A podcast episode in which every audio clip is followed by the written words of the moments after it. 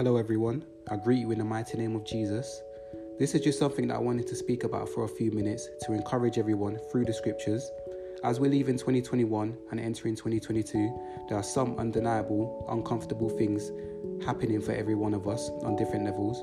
We of Rhema were told that from the month we started the 5 a.m. prayer and fast in November, that this is a time of transformation. Because of this, through scripture, I wanted to provoke our thoughts because change has never been easy. So, if any of us are going through things that at the minute that we don't understand and that are very uncomfortable, then that means that we're on the right path.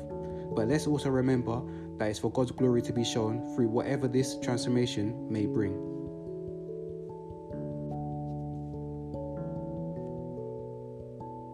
I noticed that in the Bible, the number 40 is significant for a big change or a big trial that's about to begin. For example, the Israelites were in the wilderness for 40 years. Moses sent spies for 40 days to investigate the promised land. The prophet Jonah powerfully warned ancient Nineveh for 40 days that its destruction would come because of its many sins.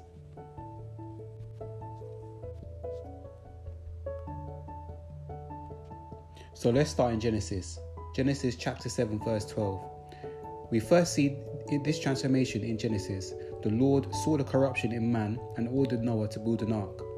After this, God sent the flood to cleanse the earth, and it rained for 40 days and nights. Why did the flood come? It came for many reasons, but God wasn't happy with the wickedness of man. And in order to correct that, he sent the flood, and Noah was the only person in right standing before the Lord. So Noah was called to build the ark, and his family, him and his family, were saved. But what did this bring? What did the flood bring? The flood brought ultimate transformation because whatever was on land was destroyed. And this was a big transition for a big change because after this, Noah was instructed to populate the earth. So, in essence, a new earth began. So, the next scripture is Acts 7, verse 23. Um, here we see that Moses, um, he was born into an Egyptian family, so he understood and was born into and was raised into the um, Egyptian way of life, the Egyptian way of thinking, the Egyptian customs. Um, but we see that when he reached the age of 40, he had to flee. And remember, he wasn't an Egyptian um, by blood, so um, he naturally um, grew up in that world. He naturally um, absorbed everything in, in the in the Egyptian world, in the Egyptian ways and customs and principles, etc.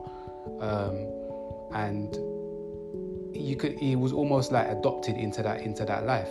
So let's just say somebody has a foster child and they've raised them from birth. So that foster child is going to grow up in that parents or that family's ways and customs and, and ways of living and ways of being, just like Moses. So um, yeah, as, as we said, Moses grew up in that in that um, in, in those um, under those conditions, um, and he had to flee at the age of forty. Notice it was the age of forty that he had to flee. Um, he had to go to Midian.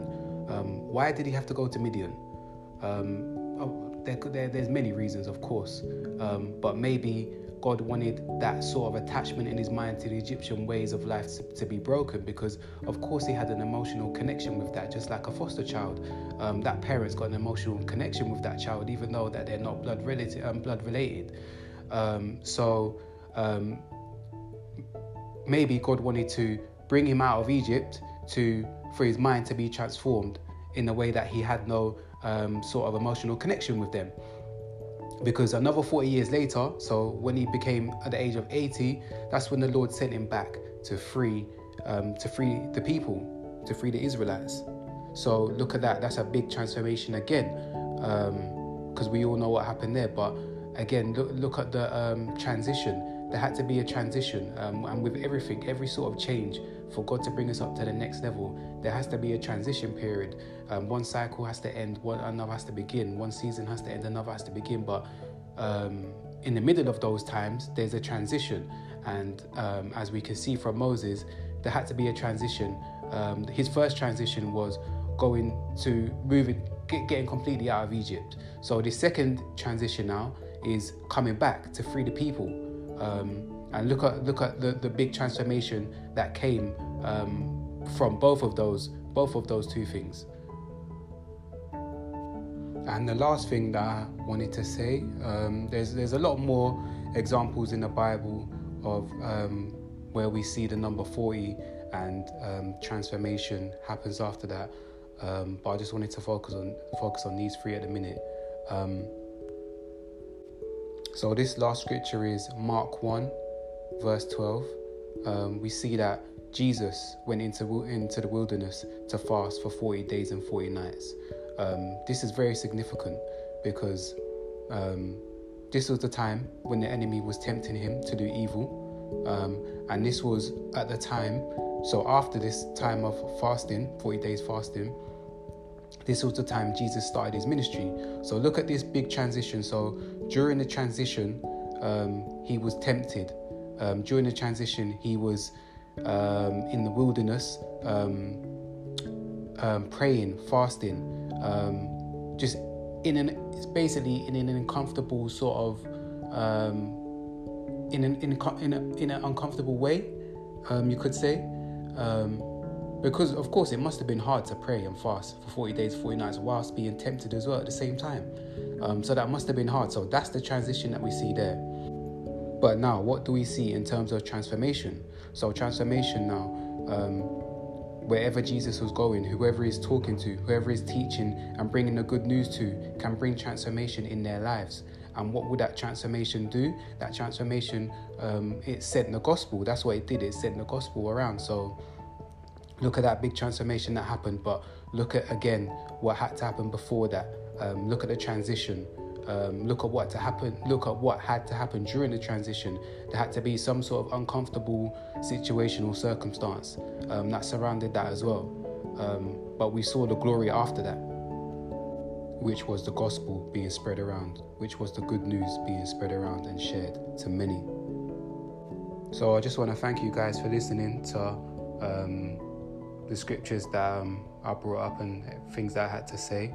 Um, and again, it was just it's just encouragement for each and every one of us because um, during this transitional time, um, there is obviously a lot of un- un- uncomfortability amongst us all in different areas of our life. Um, but again, it's, it's, it's always a good thing because for God to move us up to the next level, we have to bear the uncomfortable um, situations to get to the next level, to move on to to the next um, part of um, our walk. Um, and always remember that it's going to bring transformation, transformation for the better, transformation um, and elevation of yourself if if we're ready to go to the next level, and um, it will strengthen our faith in the Lord, whatever this transformation will bring. And remember that this transformation is to glorify the Lord. Um, so at the end of it, um, the Lord will be glorified, and we will see why um, at the end. Because at the moment, we're probably saying to ourselves, "Why this? Why that?" And you know, you're trying to figure out in your mind, you know, come up with a logical explanation with certain things that are happening. But sometimes we can't come up with a logical explanation because that's a part of who God is.